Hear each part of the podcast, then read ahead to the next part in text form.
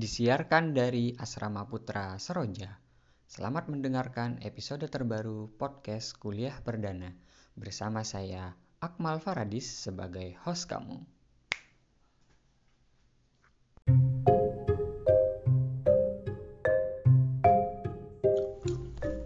apa memberi memberi warna di sosial media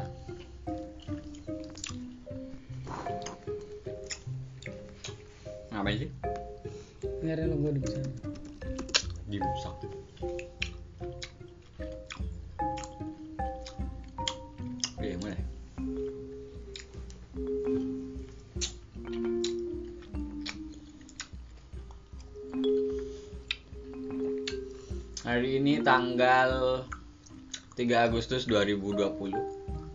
Kalau teman-teman aktif di Twitter atau suka buka konten YouTube atau suka baca berita online, harusnya tahu tentang kasusnya Anji.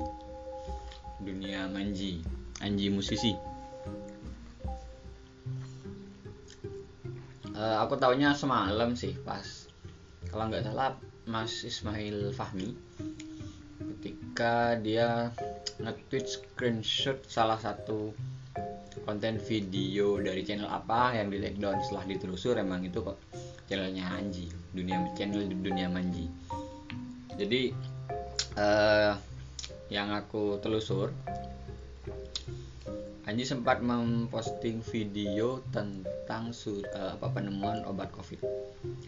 Sifatnya interview gitu jadi ada salah satu orang yang katanya profesor dengan inisial HP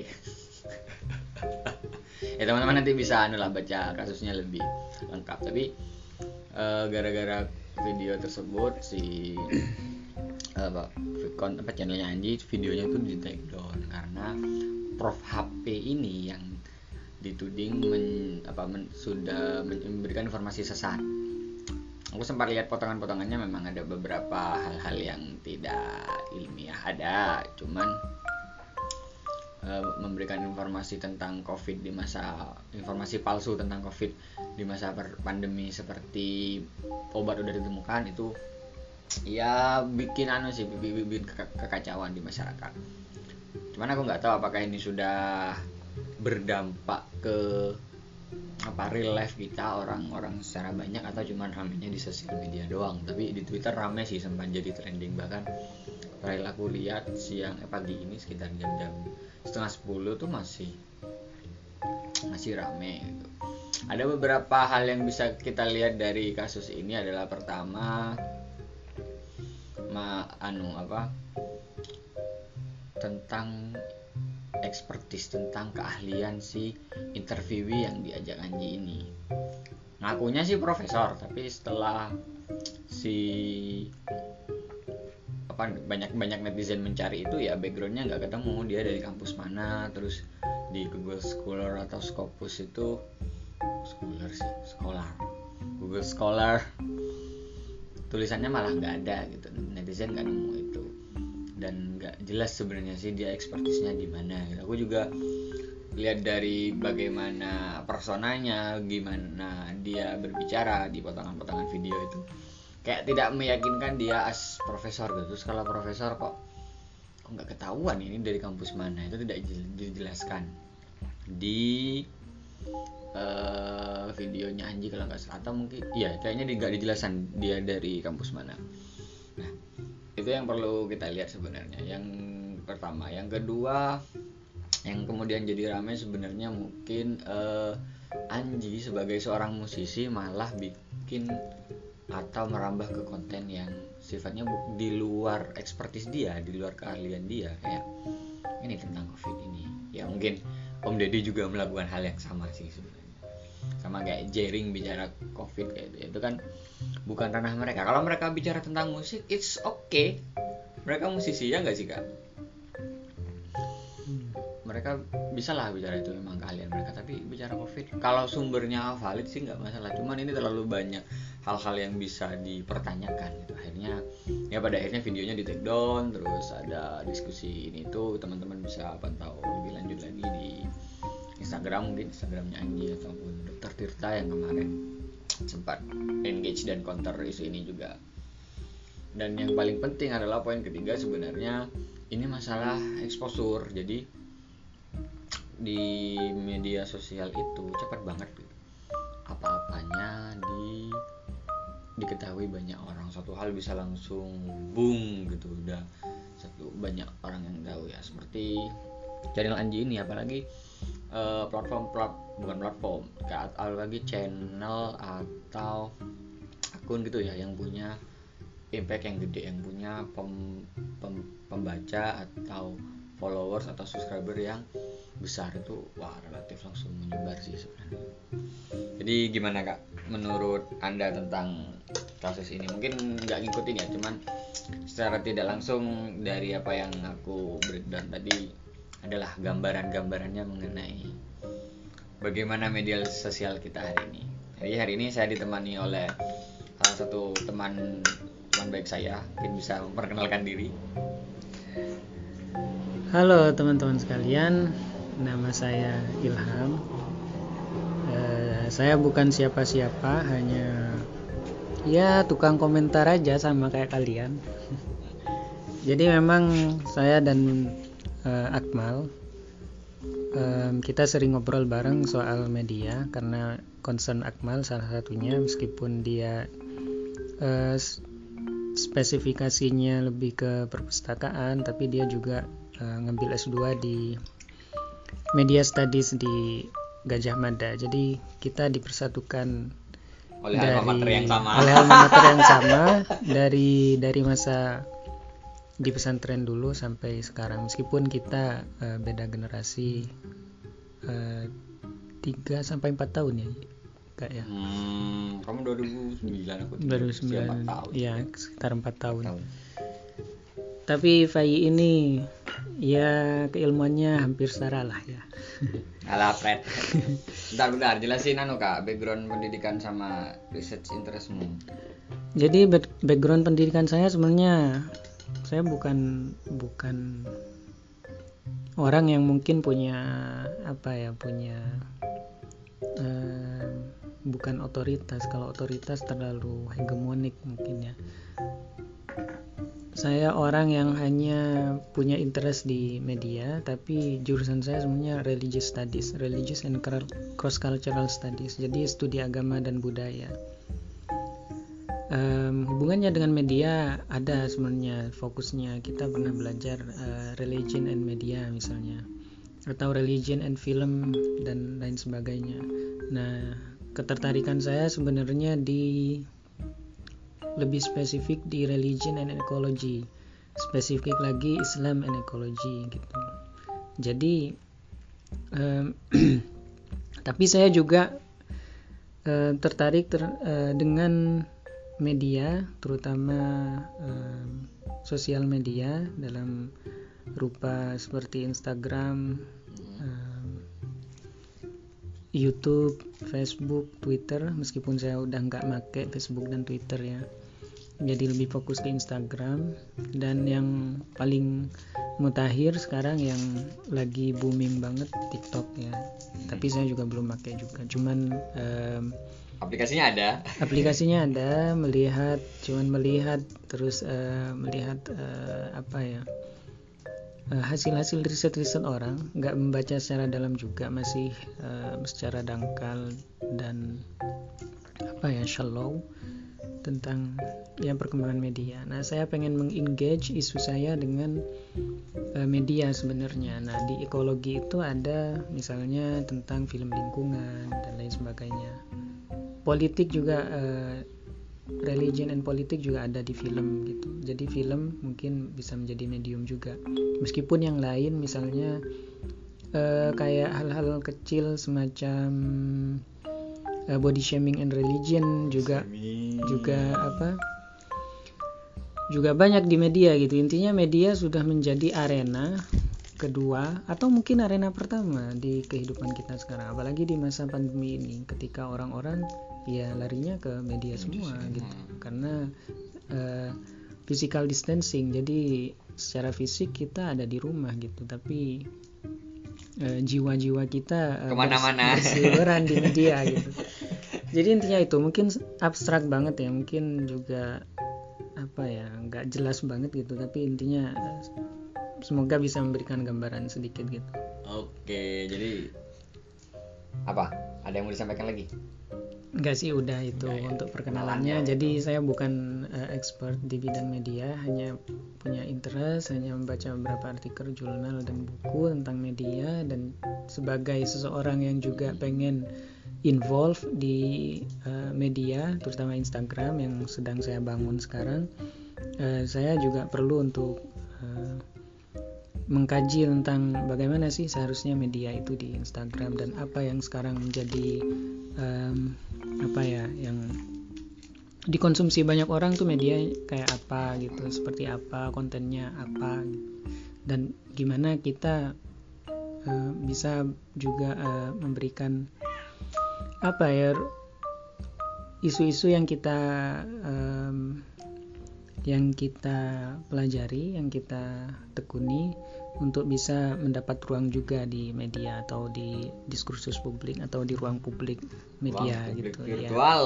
ruang publik virtual dan lain sebagainya gitu aja sih Jadi perlu, kayaknya aku perlu tarik konteks gini sih. Sebenarnya eh, Kak Ilham ini, eh tadi udah, udah perkenalan nama belum sih? Hmm, udah, udah kan? udah kok Kak Ilham itu jurusannya fokusnya ke religion kalau aku kan ke perpustakaan cuman kalau aku tarik ya secara umum. Sebenarnya either religion atau konsep ke perpustakaan itu bisa ditarik ke banyak sektor ke banyak disiplin gitu.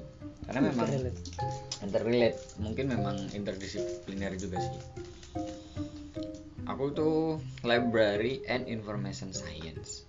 Itu satu. Di paskanya peminatannya manajemen informasi dan perpustakaan untuk prodinya kajian budaya media jadi sebenarnya masih ada proporsi ke media studies walaupun yang aku apa yang aku concern secara belajarnya itu information science-nya sesuai dengan bidangku. Jadi apakah saya benar-benar expert di bidang itu? Enggak juga, cuman itu adalah tema yang paling aku suka sekarang ini. Tema yang paling banyak dibaca gitu. Karena apa ya? Seperti Kak Ilham bilang tadi, mungkin sosial media itu adalah ya realitas baru kita artinya yang yang kita prioritas yang kita prioritaskan gitu dunia dunia pertama kita gitu. karena itu sama seperti dunia yang physically kita apa huni gitu ya dinamikanya sama seperti itu. Ada masalah-masalah yang timbul bagaimana orang kemudian berinteraksi itu sama. Cuman aku tentu menariknya ke sisi studiku. Nah kalau apa? Berkaitan dengan kasus tadi gimana kak? Komentar anda. Ya tidak tidak tentang anu sih tidak tidak strike langsung pada agama tapi menurut kamu dengan media itu Em, sebenarnya gini kan ya em, saya belum melihat malah itu belum menyimak kasusnya An- Anji. Tapi setidaknya ini kit- eh, sudah menunjukkan bahwa em, lingkungan atau iklim dari media kita saat ini gitu. Kemarin-kemarin juga ini sebenarnya interrelated isunya gitu dengan eh, yang lagi booming kemarin tentang artis TV masuk YouTube gitu. oh ya itu di YouTube nggak sih? Iya ada ada banyak perbincangan itu. Termasuk Raditya Dika kan termasuk Skinny 24 Indonesia yang mundur juga gara-gara itu. Dulu eh, tarik ke 2016 atau ah, 2018 ya 2017 ketika Reza Arab itu mundur. 18 18 ya. Dan lain sebagainya. Intinya youtuber itu mulai mulai nggak apa ya mulai merasa gelisah dengan dengan apa? YouTube. Dengan iya dengan kehadiran mereka di YouTube gitu. Hmm.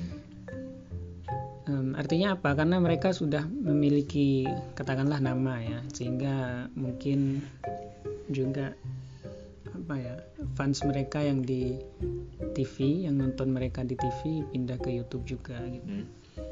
Nah, Anji memang bukan eh, public figure yang ada di TV gitu, tapi dia juga apa ya istilahnya ya dulu juga dapat tapi exposure-nya da- dari dapat TV kan dari TV gitu.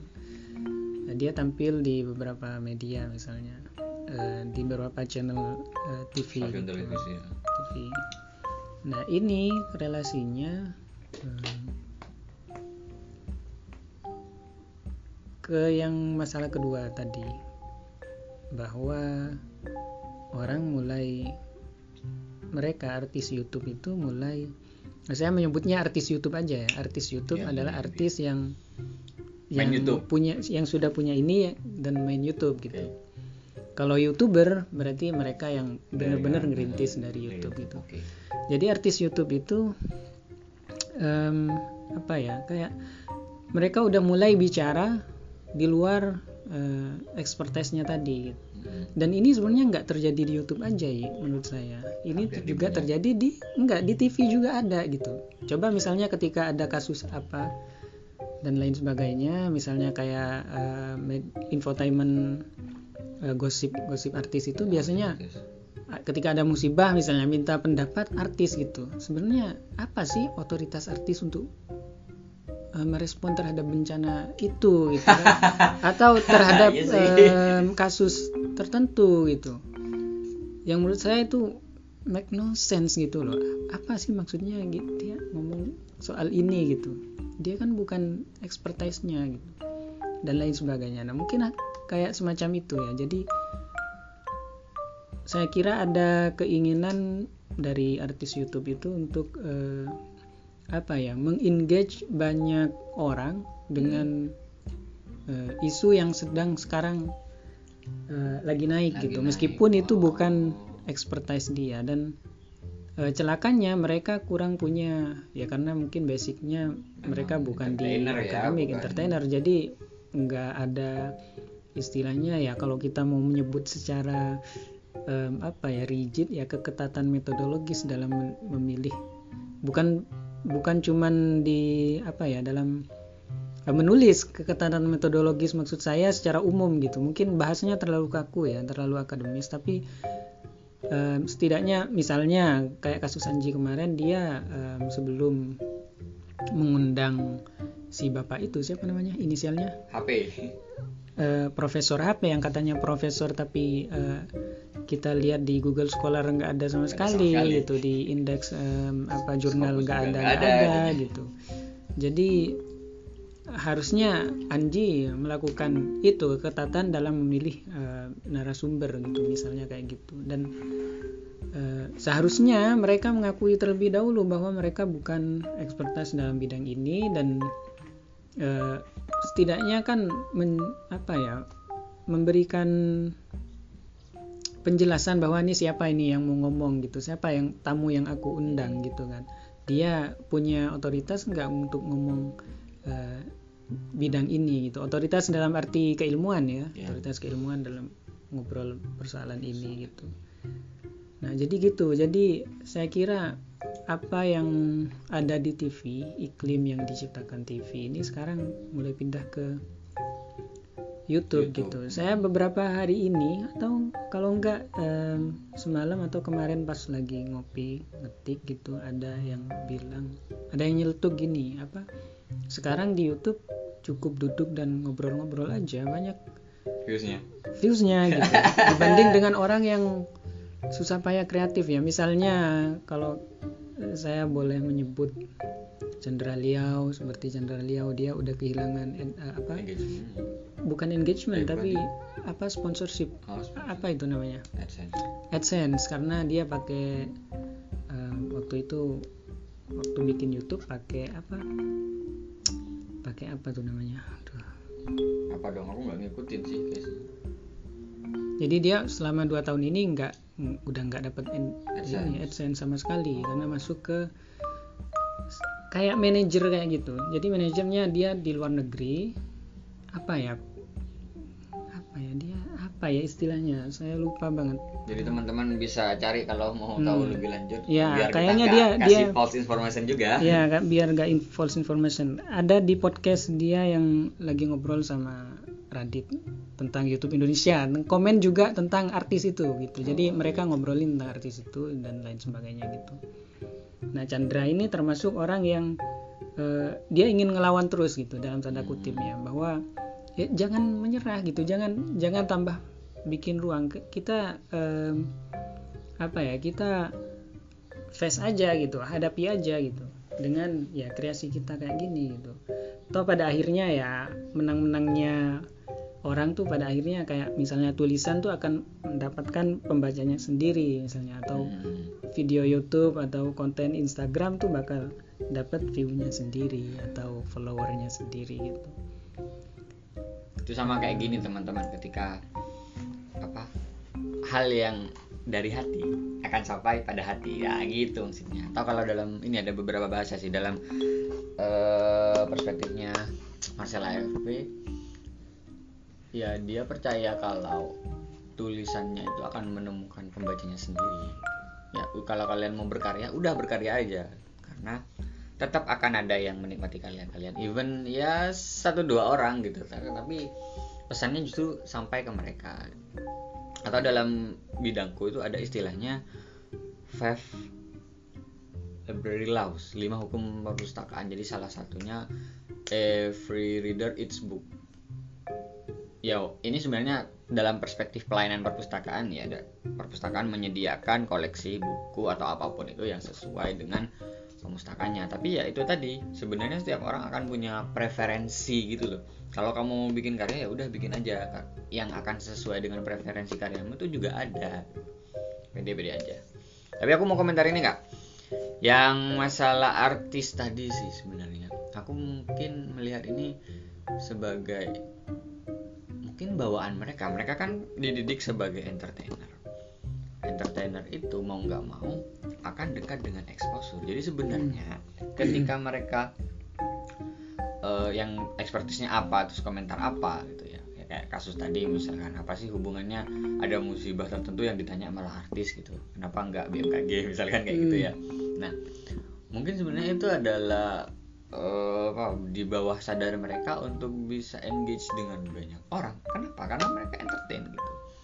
Either mereka punya expertise atau tidak itu urusan belakangan. Artinya kita pengen bersuara karena nggak mau dipungkiri memang aku pribadi ya ngerasain gitu ya. Dengan kita masuk di ranah sosial media kita gampang banget komentar. Gampang banget. Ada apa ya kita menjadi circle of interest kita. Circle of interest circle of ya center of interest. Apa hal-hal di luar kita yang hanya menarik untuk kita lihat itu jadi makin lebar sementara kita tidak fokus pada circle of concern. Hal-hal yang bisa kita ubah kayak misalkan diri kita ya. kita lebih banyak ngurusin kayak berita apa pemilu terus berita ini. Misalkan terlalu banyak yang itu yang kita konsumsi. Terlalu banyak yang orang-orang pengen banyak ngurusin itu. Orang-orang sekarang jadi mudah komentar mengenai itu. Ya itu juga dampak dari sosial media sih sebenarnya. Iya kalau kita mau nyebut banyak teori ya misalnya eh, sebut aja nggak apa-apa karena podcast Ya. saya namanya kuliah perdana. Ya macam the death of expertise gitu Siapa sih? matinya kepengarangan. Itu The death of em, expertise. siapa udah aduh ayo cari kerpean dulu biar kita nggak salah kasih informasi iya karena kalau direkam tuh kok beda ya rasanya gitu kan jadi, jadi kayak Ilham baru pertama kali ini mungkin rekaman podcast dia Iya, agak kamu malu kamu tahu nggak sih eh, misalnya kita menghafal sesuatu tapi ketika ditanya malah nggak tahu gitu. Ah, tuh. ketika sengaja dihafal, "Ayo kamu hafal apa enggak gitu. Justru malah masuk ke dalam kepala gitu. beban psikologisnya jadi beba- be- beda gitu guys Iya. tapi itu mungkin dialami generasi kami beda dengan generasi bawah kami yang lihat kamera aja udah sejak lahir jadi ketika bikin video TikTok udah langsung enjoy aja gitu loh kita tuh kayak apa ya lihat kamera aja untuk eye contact sama lensa kamera itu kayak kok susah gitu rasanya ya karena itu barang baru di kehidupan kita sebenarnya Iya. Oh iya, Tom Nichols ya, saya baru ingat. Tom Nichols yang nulis The Death of Expertise. oh itu judul buku tak kira cuma nama teori Enggak, enggak ya, ya teorinya dia gitu jadi buku judul buku. Oh, jadi kepeng- kepengarangan juga kalau kita mau lihat lebih luas ya The Age of Post Truth ya. Eh, pasca kebenaran di mana kebenaran versi ya itu tadi kata Fai eh, area of eh, interest mengalahkan area of consent gitu. Jadi eh, kita ikut tertarik sedangkan eh, apa ya meskipun itu di luar eh, area consent kita tetap kayak ingin komentar gitu. Gatal gitu loh. Pengen dikeluarin walaupun ya udah keluarin aja Ya, gitu. kalau teman-teman lihat di apa di baleho baleho sekarang itu baleho rokok salah satunya salah satu baleho rokok bilang gini "Eh, kebenaran itu relatif tapi komentar itu absolut gitu. Artinya kalau kita nggak kalau kita nggak komen seolah-olah nggak eksis gitu. Nggak eksis. Ya persoalan itu benar atau enggak ya persoalan lain gitu. Hmm. Ya artinya kan menurutku ini benar gitu. Tapi kan menurutku itu eh, Bias. kamunya itu didorong oleh apa gitu, oleh eh, misalnya eh, untuk menyebut secara simplistik ya kayak eh, ego ego ego des apa desire atau hasrat hasrat yang mana gitu kan hasrat yang mana gitu. Atau rasio gitu kalau kita mau meskipun agak problematis juga ya kalau misalnya langsung mendikotomi kayak gitu antara rasio dengan hasrat gitu. Karena kalau dalam psikoanalisis tuh saling berkaitan gitu ideologi gitulah kata Zizek ya Ya kayak gitu dah. Eh, matinya kepakaran matinya gimana demokrasi mati misalnya eh, bahwa eh, untungnya demokrasi adalah kita bisa memilih siapa pun gitu dari eh, siapa pun yang dipilih oleh rakyat gitu. Tapi celakanya kalau yang dipilih itu ternyata eh, pemimpin yang nggak diharapkan misalnya kayak Trump gitu kan dia terpilih lahir dari rahim demokrasi juga gitu. Itu paradoksnya demokrasi gitu. Kita menghindari otoritarianisme misalnya em, dengan demokrasi. Tapi demokrasi juga bukan berarti escape dari apa ya dari pemimpin yang otoriter enggak gitu. Cuman mu- mungkin modusnya beda, gitu. Beda tapi em, apa sifatnya sama otoriter gitu. jadi ya itu salah satu paradoks dari demokrasi juga. Jadi kalau misalnya kita lihat ini kayaknya makin meluas gitu. Tapi kita kayak eh, semacam melihat the big picture-nya itu yang kayak gitu gitu. Jadi kita dibentuk oleh sistem apa sih gitu. Sehingga kenapa hal-hal yang partikular misalnya di media atau em, di apa di ruang publik yang ke expose itu justru yang kayak gini gitu yang bukan expert yang bukan expert tapi orang yang udah dikenal gitu dan lain sebagainya. Nah eh, persoalannya sekarang ini menurut saya adalah bagaimana kita sebagai anak muda yang masih concern terhadap apa ya terhadap sesuatu yang harus dilihat secara eh, lebih luas, secara lebih detail, secara lebih eh, hati-hati adalah untuk menciptakan lingkungan yang eh, bersaing dengan dengan konten-konten yang seperti itu. lingkungan di sosial media Lingkungan di sosial media gitu. Oke.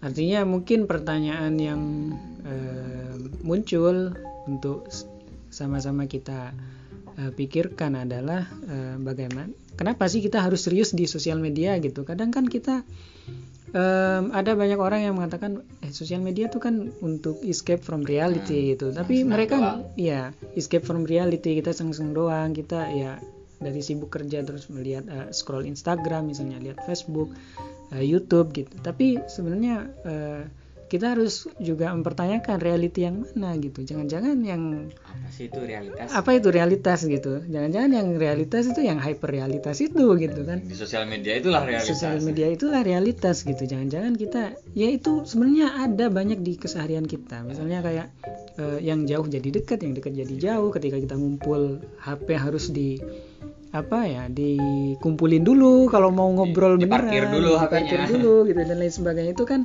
persoalan keseharian yang sebenarnya terkait dengan eh, sesuatu yang gambaran besar big picture gitu tentang kondisi kita saat ini gitu Eh, ini sama kayak ini enggak yang disampaikan Imam Al Ghazali apa ya? Jangan-jangan sebenarnya kita itu di ya kalau misalkan jangan-jangan yang di sosial media itu adalah yang nyata, yang kehidupan kita itu yang hidup yang kita benar-benar hidup itu bukan yang nyata. Jangan-jangan ya sama seperti yang disampaikan Imam Al Ghazali kalau nggak salah.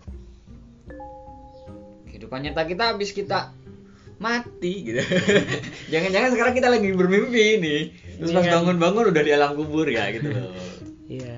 Tapi emang Kak. eskatologisnya. Sekarang iya lagi sih kan kan kamu jurusan religion saya nggak Iya. mau nggak mau nyerebetin dikit-dikit lah Iya enggak.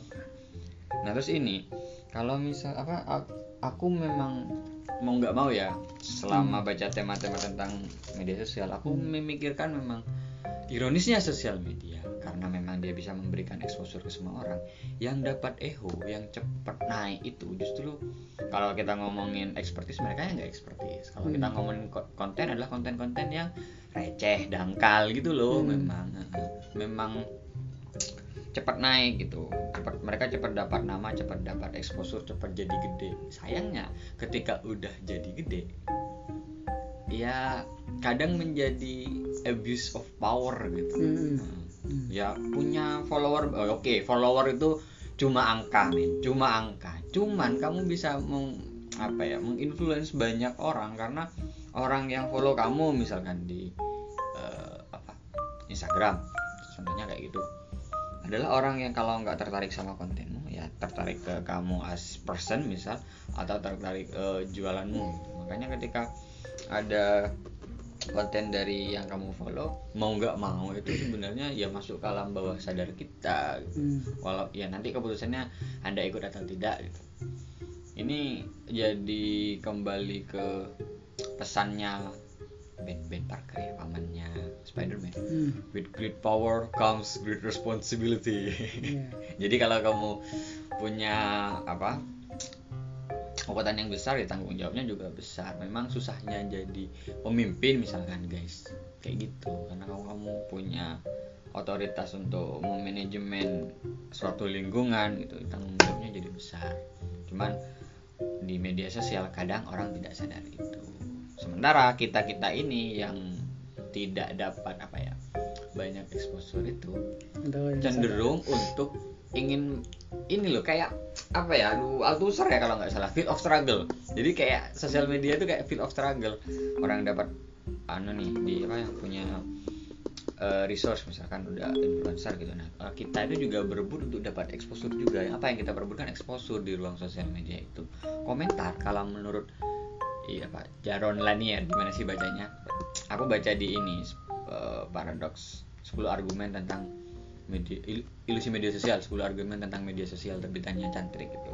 Jadi sebenarnya orang komentar itu bukan untuk eh, nambah informasi atau apa tapi untuk agar dia dimention sama orang sebenarnya. Orang komentar itu entah di postingan atau apa agar ya orang lain baca komentar itu sebenarnya kayak gitu. Makanya eh, memang bener dead of expertise sih. Dia terserah bakal ngomong apa gitu dengan dalih kebebasan berpendapat. Kamu bakal bisa posting apa aja di situ. Nah, dari perkataan Fai kalian bisa melihat eh, interrelasi antara ketiganya kan. Misalnya pengen exposure eh, itu berarti kan menyebabkan the death the death of expertise. Yang kemudian argumennya adalah kebebasan berpendapat. Nah, itu kebebasan berpendapat itu lahir dari rahim liberalisme demokrasi gitu. Jadi ya matinya demokrasi, matinya ke kepakaran juga Berkaitan. berkaitan dengan ya apa sih yang lebih besar dari itu gitu misalnya ternyata em, sistem kapitalisme gitu nah eh, mungkin ada ada teman-teman yang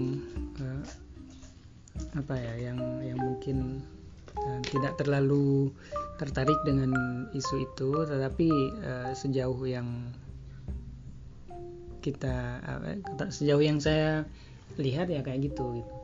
Jadi kapitalisme ini bukan eh, semata-mata sistem ekonomi yang eh, sangat eh, teknis gitu, tapi juga termasuk apa ya, termasuk berkaitan erat dengan hasrat, eh, dengan ideologi, eh, dengan preferensi dan lain sebagainya. Jadi eh, bukan semata-mata dilihat sebagai sebuah sistem ekonomi atau sebuah sistem yang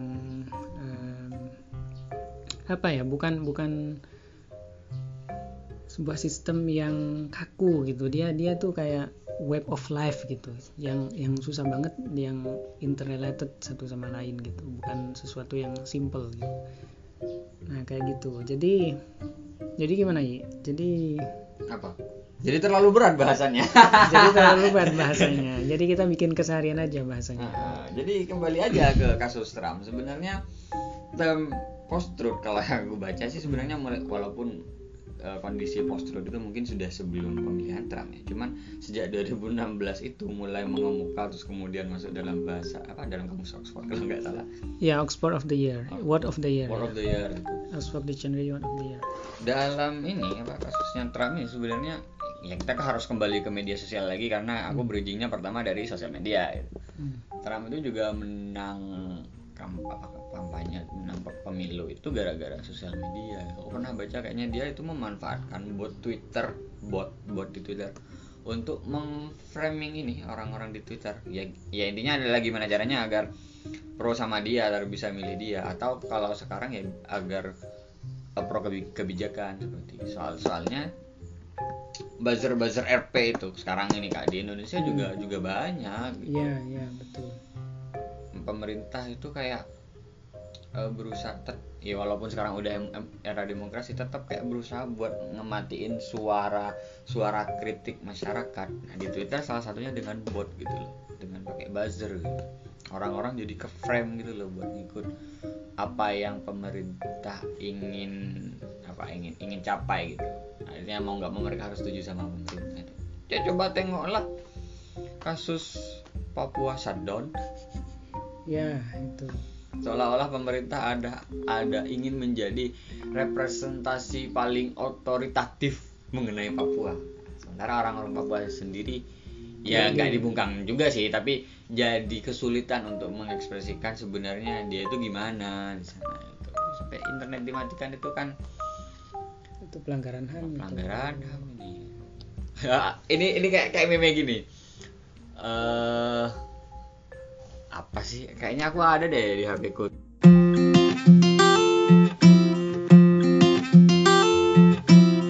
Nah itu no no it's ini ya aku, aku nggak tahu harus bilang apa kalau katanya dari Ya kan kata ini intinya kita membaca komunis sendiri atau membaca komunis dari pendapat orang lain. lain yang Gitu. juga dari pendapat orang Lain. lain juga. Artinya maksudnya em, ketika itu pendapat itu kan mesti mengandung kepentingannya baik Hmm. individu maupun kelompok. Ketika kita eh, pengetahuan tentang suatu itu direpresentasikan gitu tanpa akses langsung terhadap informasi itu itu pasti sudah terfilter oleh kepentingan itu gitu. Jadi semacam itu. Jadi kalau teman-teman apa secara preference ya gimana ya? Mungkin aku bisa bilang setuju dengan apa yang kita sampaikan. Ya kita punya ruang untuk melawan sih sebenarnya.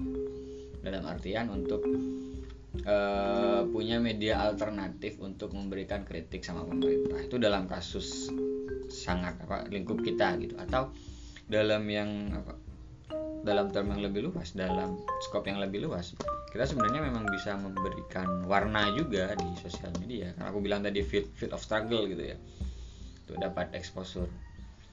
Teman-teman ya bisa sih bikin konten di sosial media juga. Artinya kita mungkin perlu memikirkan ulang atau bahkan berhenti untuk jadi konten consumer aja. Tapi juga gimana bisa jadi konten creator. Karena aku ngerasain ini banget sih kak ngerasain banget Hmm. Pak, aku kan bikin contoh ambil kasus Instagram dulu ya. 2015 aku pertama kali install aplikasi dan mulai posting gitu.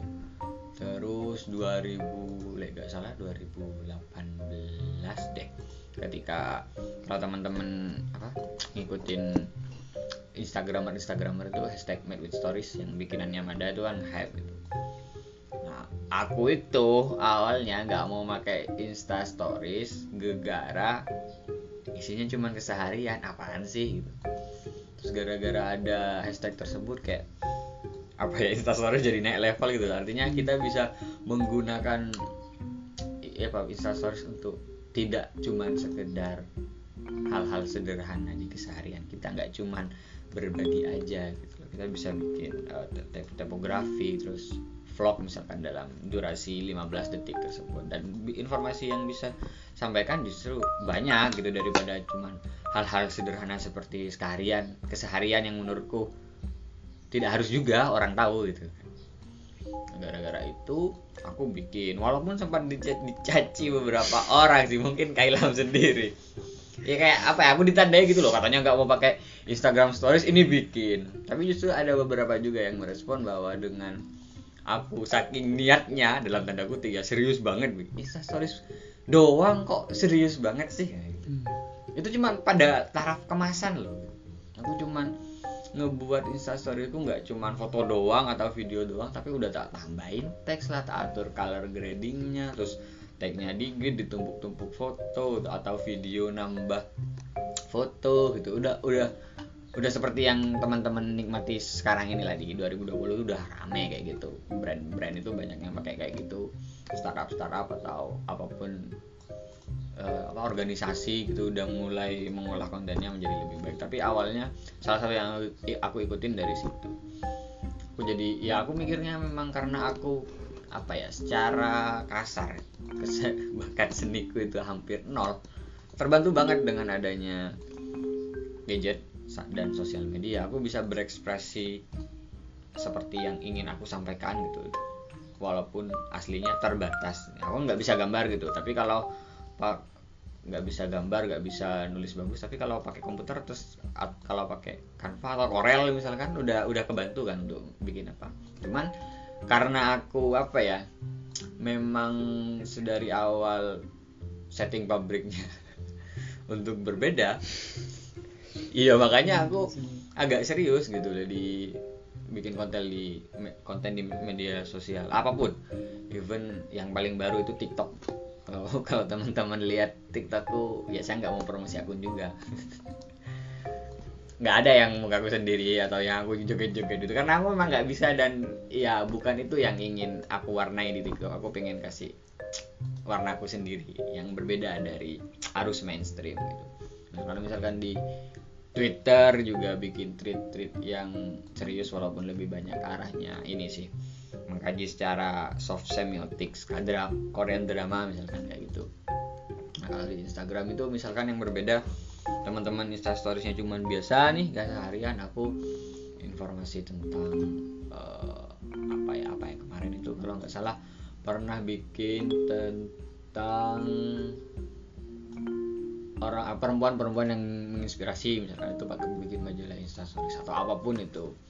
Nggak cuma di instastories sebenarnya di feed juga. Teman-teman cuma foto posting foto jalan-jalan misalkan Instagram. No aku nggak nggak nggak sebatas itu aku bisa bikin. Ya karena aku nggak suka jalan ya. Kalau aku post- posting foto jalan-jalan terus sekarang lagi pandemi nggak ada dong. Ya cari yang lain gitu. Misalkan review buku kayak atau konten education yang lain. Lalu anu apa? Memikirkan itu gitu, karena sudah terbiasa berbeda. Jadi teman-temanku di insta storiesnya biasanya posting apa? Harusnya ke kanan. Misalkan aku posting yang harusnya ke kiri gitu. Baik di di konten feednya isinya ini aku bikin yang beda. Dengan tetap apa ya berciri khas sebagai akademisi sih. Ya entah entah saya akademisi atau bukan gitu tapi sok-sokan aja bilang akademisi. Sebenarnya akademisi itu seperti apa gitu. Tapi karena aku mahasiswa kayak aku perlu memberikan citation misalkan. Aku dapat misalkan aku menggunakan foto siapa nih di postinganku ya aku kredit lah. Dia dapatnya dari mana? Atau aku bikin video terus pakai backsound dari siapa gitu. Ya aku kreditin pakai siapa. Untuk ya utamanya untuk yang iringan-iringan sifatnya gitu kayak instrumental back backsound backsound yang seperti itu. Karena yang bikin kan capek lah ya gitu. Hanya perlu dikasih kredit atribusi. Atau di caption aku merujuk pendapatnya siapa gitu bukan pendapatku sendiri.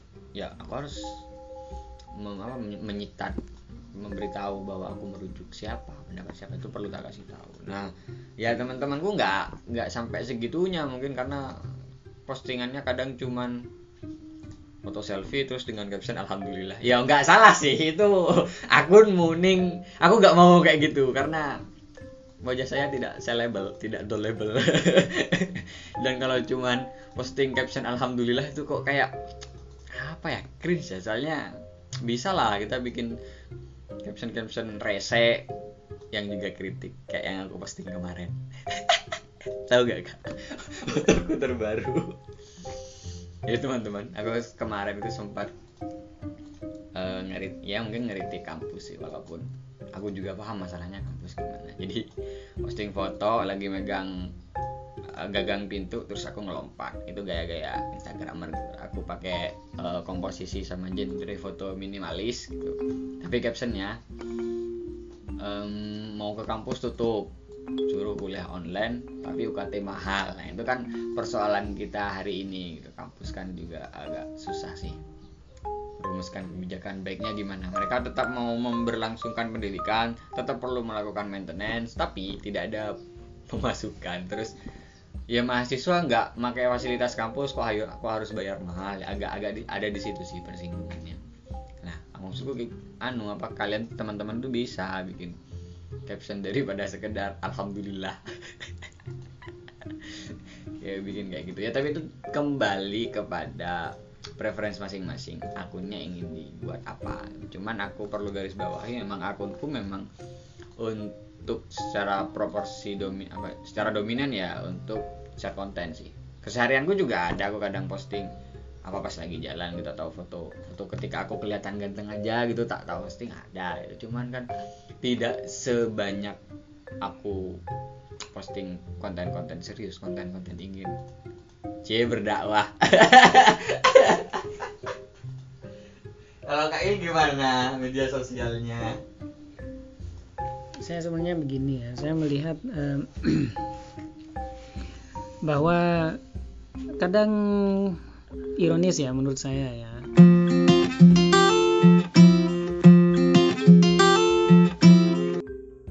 Kan khususnya dalam tanda kutip uh, berdasarkan uh, sudah mandiri dari sejak uh, masih remaja gitu. Dengan ya bikin konten itu TikTok apa Instagram dan lain sebagainya. Sekarang kan ada istilah artis Instagram atau selebgram gitu kan. Artinya mereka yang uh, hidup dari Instagram gitu bukan dari karir menjadi artis apalagi uh, misalnya ambil S1 seniman dan lain sebagainya. Siapa pun bisa menjadi selebgram. Uh, kebebasan ini uh, ya tadi itu sisi negatifnya melahirkan ironi tentang uh, death of expertise dan lain sebagainya itu tadi. Nah saya sendiri sedang menginisiasi um, apa ya review buku yang udah saya baca. Meskipun udah lama saya baca saya baca kembali untuk uh, membuat apa ya highlight highlight tentang apa sih yang ada di buku itu gitu di Instagram saya gitu. Untuk jangka panjang. Saya nggak tahu. Ya memang yang sering kita terima kita yang baik yang konsen terhadap keilmuan maupun uh, desain grafis secara umum ya. Sering di dikatain ya ngapain sih serius amat di Instagram? gitu. Cuma membuat posting cuma membuat posting doang. Nah padahal Instagram itu di, dibuat awalnya untuk memang spesifik pada foto yang bagus gitu kan. Hmm. nah, karena kalau cuma foto doang ya Facebook dulu udah lengkap gitu. Hmm. foto video dan lain sebagainya. Nah Instagram ini dibuat untuk foto yang memang bagus. Tapi seiring dengan orang-orang yang pindah dari Facebook ke Instagram. pindah dari Facebook ke Instagram foto apa pun dia upload gitu dan lain sebagainya. Gak gak memperhatikan estetika misalnya dari uh, foto yang dia upload dan lain sebagainya. Ini karena memang apa ya kebanyakan dari uh, masyarakat kita kemungkinan ya mungkin kebanyakan ya mungkin ini menjadi uh, persetujuan secara umum bahwa uh, kita digiring oleh uh, sesuatu yang kita take for granted gitu. Kita ambil tanpa mempertanyakan gitu. Kita terima begitu saja gitu. Artinya wah ada Instagram nih ayo pindah bikin ya, Instagram gitu. udah. Bikin yuk. Bikin yuk gitu. Tanpa tahu apa sih TikTok itu siapa sih di balik TikTok gitu. Apa sih bahayanya kita main TikTok misalnya. Mereka nggak nggak mikir jauh ke sana. Mereka pikir apa yang trending sekarang? Apa yang membuat aku bisa eksis sekarang gitu? Ya udah pakai aja gitu. Without questioning uh, apa sih dibalik itu gitu. Kalau kayak kita kan yang masih apa ya masih sempat mikir lah meskipun sedikit ini gitu. Bertanya juga aman gak sih data kita? Gitu. Meskipun eh, pada akhirnya kita juga dikuasai dikontrol diri kita ini identitas kita dikontrol oleh Google gitu. Apa-apa ada di Google semua KTP ada di Google dan lain sebagainya bahkan Facebook dan lain sebagainya gitu bahkan sekarang ada tren em, kalau dulu kamera laptop ya sekarang kamera HP pun udah ada yang jual penutupnya gitu. Artinya itu menunjukkan bahwa kebeba- kebebasan kita berdampak pada kebebasan orang lain juga untuk eh, melihat eh, privasi kita gitu sehingga hilang eh, privasi. Dan ini mungkin di dalam alam bawah sadar eh, para konsumen sosial media juga mereka nggak sadar bahwa eh, batas antara eh, apa yang private dan yang publik itu apa ya eh, no boundaries. Iya, no boundaries, uh, blurred boundaries gitu. Jadi blur gitu. Jadi kayak uh, intersect. Intersect Jadi intersect satu sama lain. Nah, sections itu mungkin di alam bawah sadar. Misalnya kayak uh, berantem sama pasangan gitu, baik suami istri ataupun lebih lebih ironisnya kalau suami istri ya berantem di di sosial media di sosial media, atau ngepost aib gitu kan. Mereka mungkin secara nggak sadar ya ya udah orang kayaknya perlu tahu gitu. Meskipun eh, apa ya menurut saya dalam perspektif saya mereka itu korban dari eh, sebuah sistem ini gitu. tergantung generasinya tergantung generasinya sebenarnya. Iya tergantung generasinya tapi dari perspektif eh, bagaimana saya melihat gitu. Mereka dalam tanda kutip menjadi korban juga. Gitu. ya kayak gitu. Jadi ironisnya ya ada orang-orang yang mengatakan bijaklah bersosial media gitu. Tapi em, kita perlu memulai itu kita perlu mengkonkretkan hal itu gitu. Bijak dalam bijak dalam- gitu kayak apa sih? kayak abstrak banget gitu kan. Bijak itu apa sih gitu. Kita nggak komen atau ngupload yang nggak ada relasinya dengan ini dan lain sebagainya. Nah saya kira media-media alternatif eh, hari ini adalah yang paling dibutuhkan untuk eh, ya mengcounter ya. Meskipun mungkin bagi beberapa orang itu ih naif banget sih mau mengcounter apa sih gitu dan lain sebagainya tapi kita punya eh, alat analisis sendiri kita punya Kita eh, punya ruang untuk ruang untuk bersuara. Bahasanya apa? sendiri ya Segini YouTube give a voiceless a voice. Iya, uh, voiceless voiceless message jadi uh, kita memberikan uh, ruang terhadap uh, suara yang tak didengarkan selama ini gitu. Tapi itu suara-suara itu terancam lagi kan kalau di dalam kasus YouTube itu. Iya, dan suara-suara meskipun kita menyuarakan keresahan-keresahan di sosial media itu ya pihak-pihak dominan juga menggunakan cara yang sama menggunakan media sosial untuk menyebarkan dominasi-dominasi mereka. Jadi bisa dibilang sebenarnya sosial media sudah bukan melau apa ya kalau kita bagi media menjadi media mainstream terus eh, media Alternatif. media alternatif med- sosial me- terus media al- alternatif itu sosial media lah sosial media sudah tidak menjadi media alternatif karena yang dominan-dominan juga menggunakan media sosial gitu. Mungkin konten dari sosial medianya itu mungkin ya jadinya. Ya, itu bisa menjadi berbeda. Tapi setidaknya bagi kita seperti apa pun ekosistemnya, kita punya eh, ruang di sosial media untuk memberikan warna sendiri sih gitu. Dan potensi itu ada sebenarnya.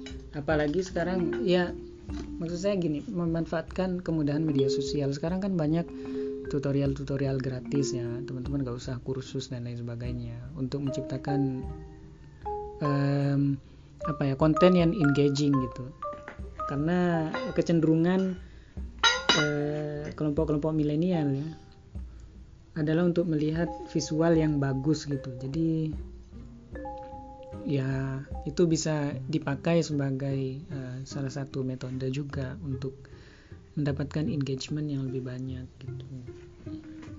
Betul, betul, betul, betul. Aku tapi aku sebenarnya gini sih mempertanyakan kalau kita tarik apa ke masalah privacy sih. Mungkin dengan adanya sosial media antara privacy itu nggak ada ketika udah sosial sosial media ada atau kita perlu meredefinisi privacy. Jadi apa sih privasi itu gitu? ini kan mungkin bakal berubah. Terus kayak ini kak. Yang apa? Orang berantem terus di post di sosial media gitu. Mungkin sebenarnya ya aku kan bilangnya mungkin itu dipengaruhi generasi. Kalau generasi apa sih? X Y Y Y kayaknya.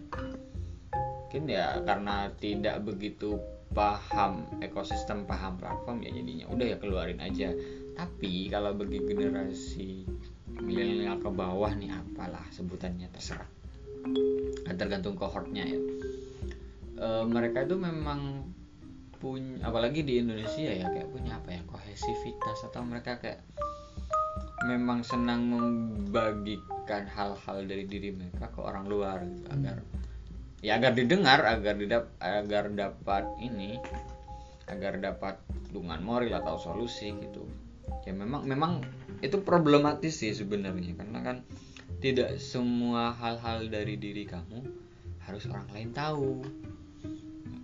Apalagi hal-hal yang sifatnya personal gitu. Tapi ya kembali sama anda sih. Cuman kalau aku pribadi uh, secara preference ya menyarankan untuk memberikan batas aja sih. Masa uh, kita jadi tidak punya kebebasan untuk memilih gitu. Kenapa kok kita begitu mudahnya sih ikut arus orang bikin misal kayak konten orang bikin konten A kita ikut konten B rame kita ikut.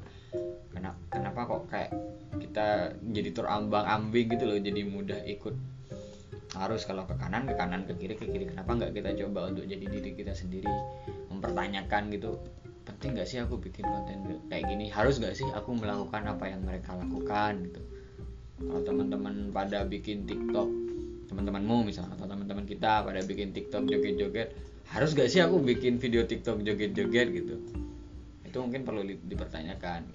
Karena kan gimana guys? Agak sedih gitu loh kamu tidak kamu bahkan tidak iya maksudku sedih kamu bahkan tidak punya kebebasan untuk memilih gitu. Orang gini kamu ngikut aja gitu. Gak kayak nggak pede jadi dirimu sendiri pada akhirnya itu walaupun ya orang melakukan itu dengan tidak sadar. Itu yang agak agak horor sih menurut saya.